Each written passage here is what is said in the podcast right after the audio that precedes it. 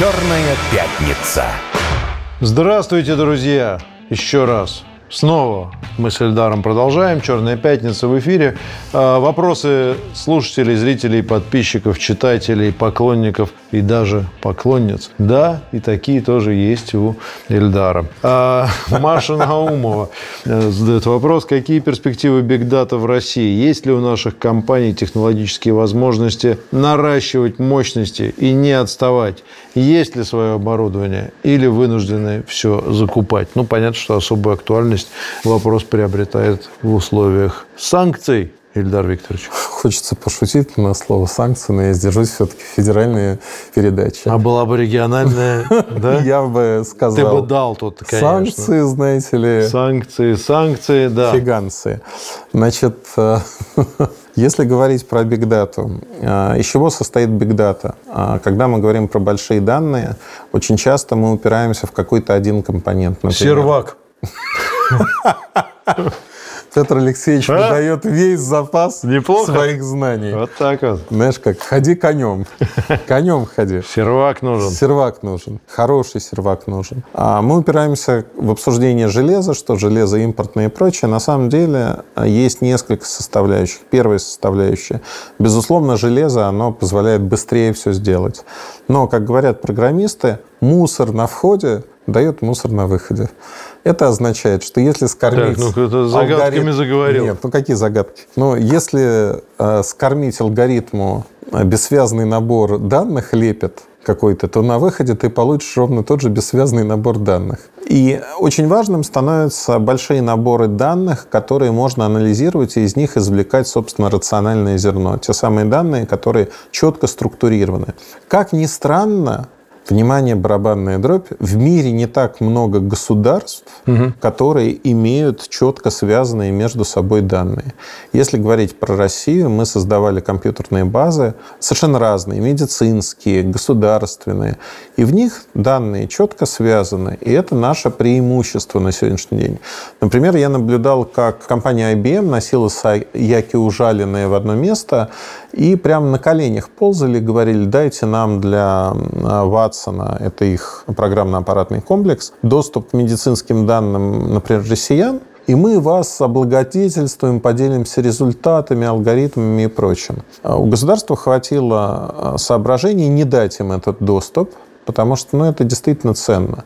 И на сегодняшний день, если говорить вот о нашем преимуществе как государство, оно есть, безусловно. Да, мы уступаем в железе.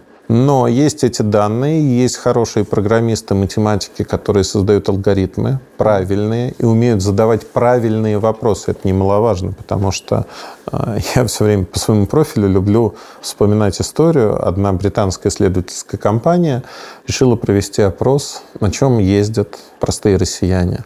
А так как опрос производился там в начале нулевых в Москве, они, ну, где искать простых россиян? Ну, не на дорогах же, в машинах. Надо спуститься в метро желательно в час пик, когда люди спешат. Неожиданно оказалось, что у каждого второго либо Rolls-Royce, либо Bentley. Люди отвечали очень просто, понятно, на ходу. Какая... Либо неизвестная машина под названием, начинающая на слово «пошел». Да, да, да, да, да, да, да. Местные марки. Да. И конечно, это вот тот самый мусор, про который мы говорим, угу. потому что надо иметь соображение, как построить алгоритм, как построить выборку и прочие вещи. Наши люди умеют задавать правильно вопросы и получать правильные ответы. Причем это национальная черта вне зависимости от того, с кем ты имеешь дело, с сантехником, с математиком, с профессором.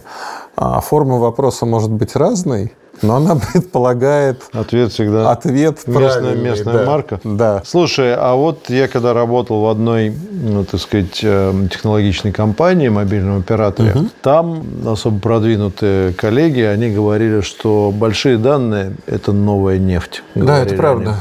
У меня есть почему-то ощущение, что немножко подсдулась вся эта Нет, тема. она нет? не подсдулась. Может быть, я просто не в той сфере больше, поэтому Ты знаешь, мне вообще нравятся вот любые обобщения, они так классно звучат, потому что они решают сразу все наши проблемы. Угу.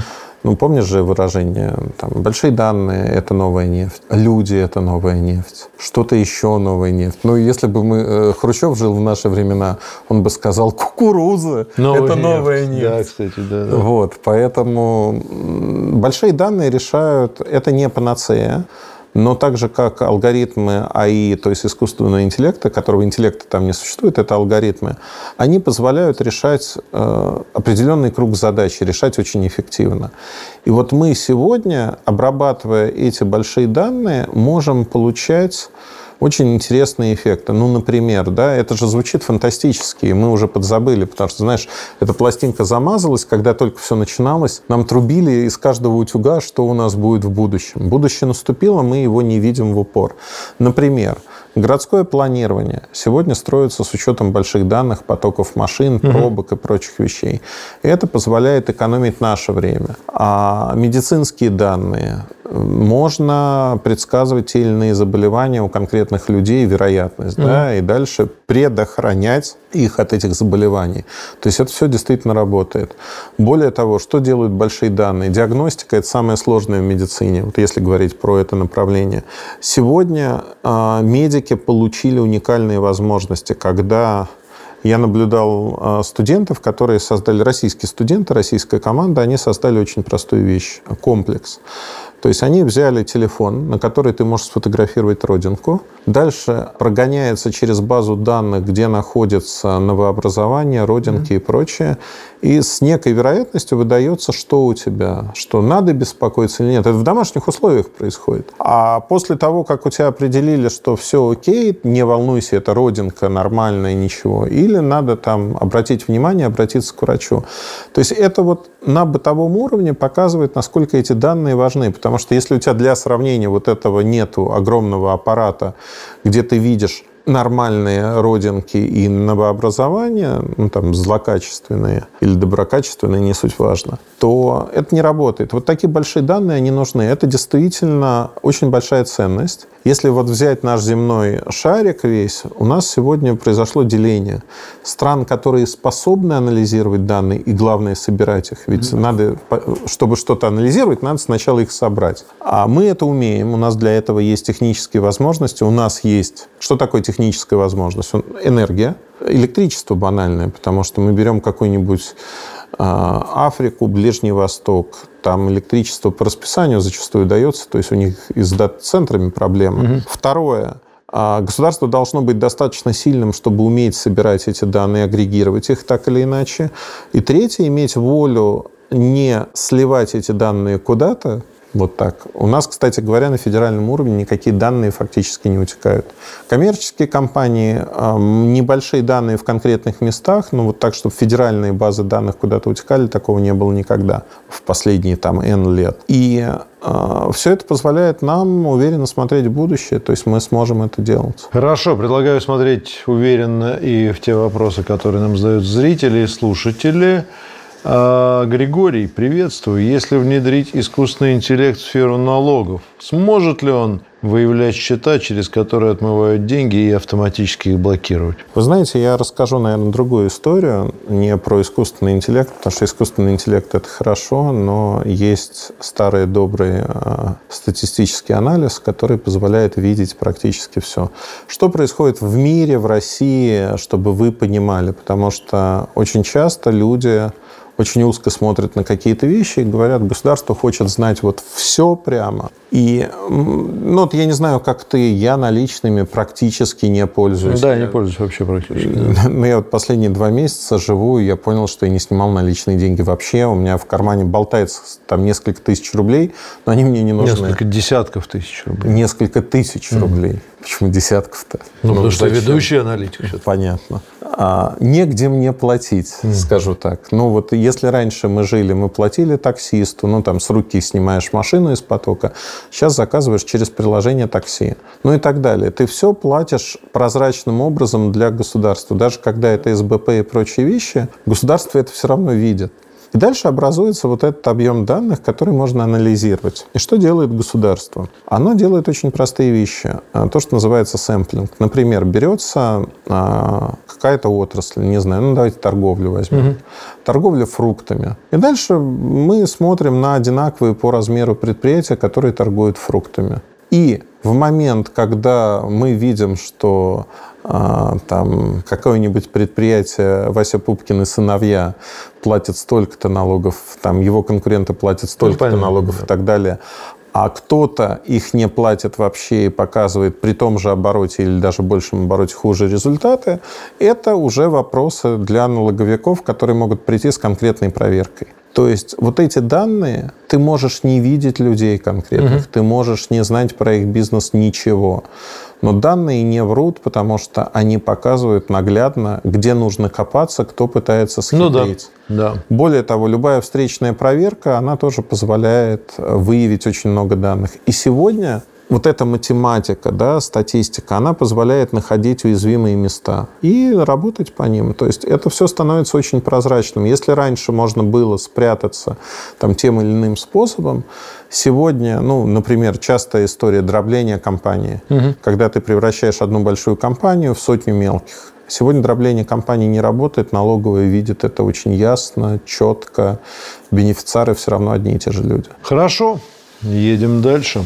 А, интересный вопрос очень. Эм, ТАТ задает вопрос. Рынок ТАТ, да, есть такая национальность. Рынок электроники и техники. Какие перспективы у офлайн ритейлеров В частности, финансовое состояние у одной из крупнейших сетей. Но ну, это я не знаю, о чем речь. Я знаю. Ты знаешь, да? А вот все-таки действительно офлайн ритейлеры Интересная же тема, ведь многие крупнейшие корпорации американские, да. они, по сути, ну, в общем, перестали существовать в том виде, в котором они были. Были крупнейшие, это были крупнейшие по акционерной стоимости корпорации, Walmart и так далее. Вот. Ну и, конечно, онлайн-торговля-то их подрубила серьезно. Все перешло в Амазон и так далее. С одной стороны, да, с другой другой стороны, кино не станет, телевидением не станет, как вот известный mm-hmm. герой известного фильма говорил, что все будет в будущем телевидении. Нет, и театр сохранился, и другие вещи. Чем офлайн хорош? Офлайн хорош тем, что мы можем прийти и увидеть товар, мы можем его пощупать, хотим мы того или нет. Многие люди не готовы покупать некоторые виды товара, ну, например... Ну, некоторые виды, но есть огромное Секунду. число видов товаров, которые не надо щупать. Не надо абсолютно. Молоко, Ты... например, там, или ну, молоко, вино. Молоко, да, допустим. Вино, да, допустим. Носки. Носки уже хуже. Ты хочешь Чуть посмотреть хуже. текстуру. Ну, если ты знаешь, какие ты носки хочешь купить, тогда да. Ну, просто да. Ну, условно говоря, туалетную бумагу ты не будешь в магазине выбирать. Ты хватаешь то, что есть, и идешь. Ну, некоторые выбирают два слоя, три слоя, пять. Да, это тоже для этого не надо в магазин идти. Не надо. Это можно сделать онлайн. Но, например, когда девушка выбирает платье, она хочет его примерить. И да, есть дистанционная доставка, но при этом все равно они, девушки мерят платье. Они не покупают на обум, чтобы прийти домой, померить и потом сдать его обратно. Ну да, да, нет, понятно, какие-то товары есть, да. но огромное количество и товаров. Это абсолютно нормально, то, что у нас сосуществует онлайн и офлайн. Онлайн в России не превышает сегодня 20% продаж. И так и останется. Это мало? Это мало. Это будет 25. Должно быть больше? Нет, не должно а быть. в чем проблема? С доставкой сложности или что? А, сложности с логистикой, она дорогая, это раз. Два, сложности с тем, что люди, даже молодые люди, многие вещи хотят покупать физически для того, чтобы их попробовать, посмотреть. А более того, существует гибридный формат, когда ты приходишь в магазин, смотришь глазами вещь, а потом... а потом заказываешь онлайн. Потому что там дешевле просто банально. Ну да, или ты, Причем можешь, даже... или ты можешь найти много вариантов да. Да, по цене. Причем даже в том же самом магазине, когда ты покупаешь онлайн, там дешевле. Другой вариант. Книги. Ну, я много читаю, да. Я покупаю в офлайне книги. Хотя в онлайне они дешевле, доставка, вот это все и прочее. Но это эмоциональная покупка, не самая дорогая. Мне интересно, приятно покупать в магазине, полистать, посмотреть и прочее.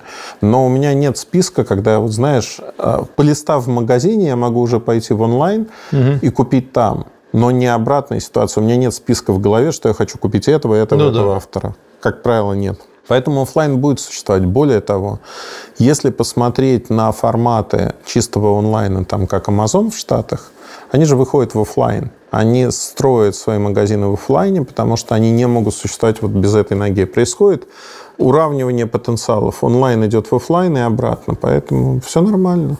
Но онлайн будет это, ну, треть рынка максимум, не больше. Ну, посмотрим. Обычно, ну, во всяком случае, в США э, все это стало заметно очень визуально по э, печальной судьбе вот этих огромных торговых центров. Но они не нужны просто. Они просто не нужны, а так, они уже построены. Да. И там же есть и фудкорт, Да. и кинотеатр, а народу нету. Да. Потому что все же едут на шопинг и заодно, Ну, как да. бы, да, такой сопутствующий бизнес. Ну, там стали придумывать, значит, э, какие-то использовать эти пространства для занятий спортом. Значит, группы пенсионеров там бегают трусцой по, значит, этим огромным Сирсы и про и Волмартам. Я не знаю, будет ли у нас там в торговом центре европейский где-нибудь на Киевской там то же самое примерно или не будет. У нас же тоже хватает этих всех. Но вообще Вот. Туда молодежь-то потусить ходит тоже. Там, Взлет может, им торговых центров не особо это надо. а, 50 лет назад, это 70-е годы, когда Америка стала строить активно вот такие... Ну, интересно, что у нас. У Да, нас мы же, мы, же, мы же недавно только пришли недавно узнали туда. это, это счастье, что есть торговые центры. И Ты там знаешь, у очень нас их интересно. переизбыток. У нас реально в некоторых городах, на, вот если смотреть на тысячу жителей, количество там торговых центров, оно зашкаливает. И Конечно, они проигрывают конкуренцию, им придется перепрофилироваться, потому что не выживает такое количество торговых Ну да. центров. Оно просто Тут тупо не ты нужно. просто не забьешь их таким количеством Нет, магазинов, нет э, спроса. где, где есть что пощупать. Да, нет спроса, нет. Ну, то есть недозагрузка, экономика страдает. Но я что хочу сказать? Они будут, безусловно, трансформироваться. И, как мне кажется, здесь а, вот то, о чем мы не говорили, это искусство. Это музеи, это выставки. Вот ну, это может быть, всё. да. Больше в развлекательный формат, чем э, формат шопинга. Э, хорошо, продолжим. Еще один, так, 8 минут у нас осталось, но постараемся быстренько. Иван Борозняк, Ильдар Викторович, здравствуйте. Да. Есть мнение, что в России некоторый избыток стриминговых сервисов. Мол, рынок слишком мал и боливар не вынесет шестерых. Согласны ли вы с этим? И если да, то вокруг чего будет строиться их стратегия выживания? А у нас в стриминге, если говорить про онлайн-кинотеатры, сейчас идет консолидация. То есть не все выживут, безусловно. Это нормальный там, виток развития рынка. Если же говорить о конечной цели, останется 2-3 крупных сервиса, которые будут создавать оригинальный контент в том числе. И будут между собой конкурировать. Это нормальное количество. Там деньги есть для всех. Пока в России такого яркого кризиса в онлайн-платформах нету, потому что не вся аудитория выбрана, есть деньги, Да. И в них инвестируют. Ну и плюс отвалил от нас э, товарищ Netflix, поэтому освободилось некоторое пространство для конкуренции. Товарищ майор Netflix, майор. Netflix, да. На ниве А, пропаганды они много делают. Ну, один Чернобыль, чего стоит. Константин, куда девать старые... Не в смысле, это я не к тебе обращаюсь, это Константин задает вопрос. Куда девать старые гаджеты? Каждый год продаются миллионы устройств, и сколько не реализовываются, непонятно. В связи с этим существует ли мусорная и экологическая проблема? У самого скопились старые ус- устройства, не знаю, куда их девать. Просто выбрасывать рука не поднимается. Что делать? Ильдар? Смотрите, Объясни нам. выбрасывать, наверное, не нужно. Есть Авито, где можно их продать за какие-то деньги, например, да, расхламить свое жилище. Если вы не хотите продавать, если вы хотите как-то их утилизировать, у нас в крупных торговых сетях есть утили- программа утилизации электроники. Вот вы приходите в какое-нибудь видео, там лежит корзина, в которую можно сдать какие-то вещи. Вот я таскал в видео старый принтер, монитор, блок бесперебойного питания. Ну, это цивилизованный способ. Дальше они передают их на фабрике, если фабрики перерабатывают. И там просто перерабатывают электронику. Ну, есть, да, есть места, Да. где можно сдать в утиль. У меня у самого, кстати, валяется несколько, там, штук пять, вот, так сказать, вот этих вот, кого Эльдар не любит, старых. Я их пытался, кстати, хотел ребенку отдать, ну, хоть один реанимировать. Нет, что-то они не заряжаются, не, не, не дышат, ничего. А один вообще мне сказал, что данный аппарат был утерян, позвоните вот по этому номеру телефона и верните его владельцу. Но так как он вообще, мне кажется, ровесник, не знаю... Там не твой номер телефона. Нет, я не стал звонить владельцу. Может быть, ты случайно умыкнул где-то Может быть. чей-то телефон? Не, вот он у меня лежит, я даже не знаю. Я просто подумал, что а вдруг телефон сменился. Вот я позвоню. В общем, я, я мучаюсь, я, я стесняюсь позвонить владельцу и предложить ему Может, телефон. это владелица, которая много лет его искала. Ну, может быть, но ему, наверное, ну так с виду, ему много лет. Ему лет, ну, наверное, 8-10 точно. Не звони пенсионерам, не надо. Я думаю, что не, не надо звонить туда. Не надо, однозначно. Потом ехать куда-то, отдавать его. Зачем вот это все? Нет, это все всё не уже нужно. давно было. Так, ладно. А, Валерий Медведев. Можно ли будет звонить по спутнику с флагмана Huawei в России? Нет, нельзя, потому что работает спутниковая связь с некоторыми ограничениями только на территории Китая. Это связано с лицензиями и прочими вещами. И вне Китая спутниковые возможности телефонов Huawei не активированы. Он знает, где находится. И сами спутники не будут А передавать. если через VPN? Нет. Нет? Сказать ему, что он в Китае? Ты должен сейчас сказать фразу По-китайски. Сервак. Сервак. Сервак. Я знаю зервак. Знаешь, что такое зервак? Зервак нет. Нет, ты не знаешь, что зервак? То есть сервак ты знаешь, а зервак... Объясните, пожалуйста, товарищ, что такое Может зервак? Зира? Нет, зирвак. Или зирвак. Зирвак. Нет, это то, что готовится, а, куда Я потом кладется, куда, куда потом кладут понял. плов. Да. Да, то есть это Да. сначала мясо, значит, туда Да. вот это все, вот это вот э, кипящая хрень, которая вот это зир- Сначала ты готовишь зирвак, а потом уже зира, конечно, добавляется, но исключительно, скажу по секрету сейчас, потому что мы практически одни, зиру надо брать кулябскую, Вот только и не иранскую, кулябскую. кулябскую. Кулябскую. Если ты придешь на рынок и увидишь торговца специями, Ты знаешь, и я спросишь, предпочитаю а- а- все-таки. а зи- Исфаханская лучше. Не, ну это не, не во-первых, мы родились-то в одной стране. В Какая одной. исфаханская? Иранская Это исфахан. невозможно, она не ароматная. Да здрасте. Кулябская зира. Исфахан, хорошо. Это мелкая наша зира. Вот. Ладно, едем дальше. Еще один вопрос здесь есть, который ты, конечно же, э, не сможешь ответить. Наконец-то ты окажешься Так. в тупике. Не подсматривай, пожалуйста. Да, хорошо. Спросите Эльдара, пишет Захар Кокорин, а, про скандал между Рутюб и iXBT Games. А? Знаешь, по отдельности эти слова создают какой-то смысл. Рутюб, Но- iXBT и Games. Нет, XBT Games, наверное, Это это, проект. какая-то компания, да? Это сайт, в котором я участвовал достаточно долгое время, пока со скандалом мы не расстались. Они было. тебя Я их, и они меня. Это со было... скандалом. Ну, Так. слушай, а, я думаю, что вот эти ребята просто... В чем скандал может быть? Не- Невозможно Они представить. да. впервые узнали о существовании друг друга. А, Я думаю, что про- проблема в этом. и не очень у них сложилось, видимо. Я думаю, что после этого у них вообще не сложилось. Ну что ж, пожелаем им всем удачи. Не, ну счастье, девочки, мальчики, чтобы все у вас было хорошо. Понятно. А, Две минуты. Давай тебе задам судьбоносный вопрос, а, важный. Вот мы сегодня уходим, пятница, вечер у многих людей, да?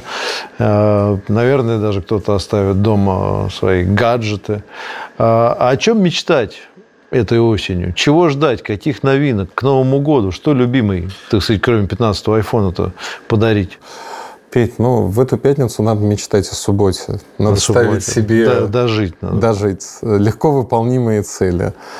А про любимых, э, любимую, наверное, надо задать вопрос. Не надо вот этой излишней инициативы. Надо просто спросить, чего ты хочешь? Потому что помнишь, советский мультик был «Я подарю тебе эту луну». А девушка все время там каменный век, средний век, а она все время чистила посуду. У нее никто не спрашивал, нужна ли ей эта луна вообще. Да. Так что То есть добавить поэзии все-таки, ты думаешь, имеет смысл в отношении? ну, в отношениях поэзия необходима, мне кажется. Но проза жизненная, она тоже важна. Поэтому купи посудомойку, наконец. Да, это, кстати, хороший вариант, причем она будет, скорее всего, китайской. Китайцы же уже наверняка делают. Хороший посуда. Главное, спроси у продавца, не играет ли посудомойка в конце веселую китайскую мелодию, которую нельзя отключить. Не надо сейчас нам говорить, как называется эта песня. Вот. Но- А, Но... кстати, интересно, что я ловлю себя на мысли, что вот раньше я как-то покупал японские все время телевизоры, потом их перешел на корейские, а вот уже недалек тот день, когда я буду звать, знать название китайских телевизоров. Кстати, еще до японских были все-таки советские. Рубин, Горизонт, Радуга. Ну да ладно, что мы о грустном? старом. О старом, да. Но они были большие, тяжелые. Как Тогда все было большое и тяжелое. Большое и тяжелое, да, как и наши воспоминания об этом прошлом. Хорошо. Хорошо, друзья. Спасибо вам большое. Эльдар Викторович, спасибо тебе большое. До новых встреч. До новых встреч в Черную пятницу. Понятно, что пусть она будет светлой, веселой и доброй. Всего доброго. Счастливо.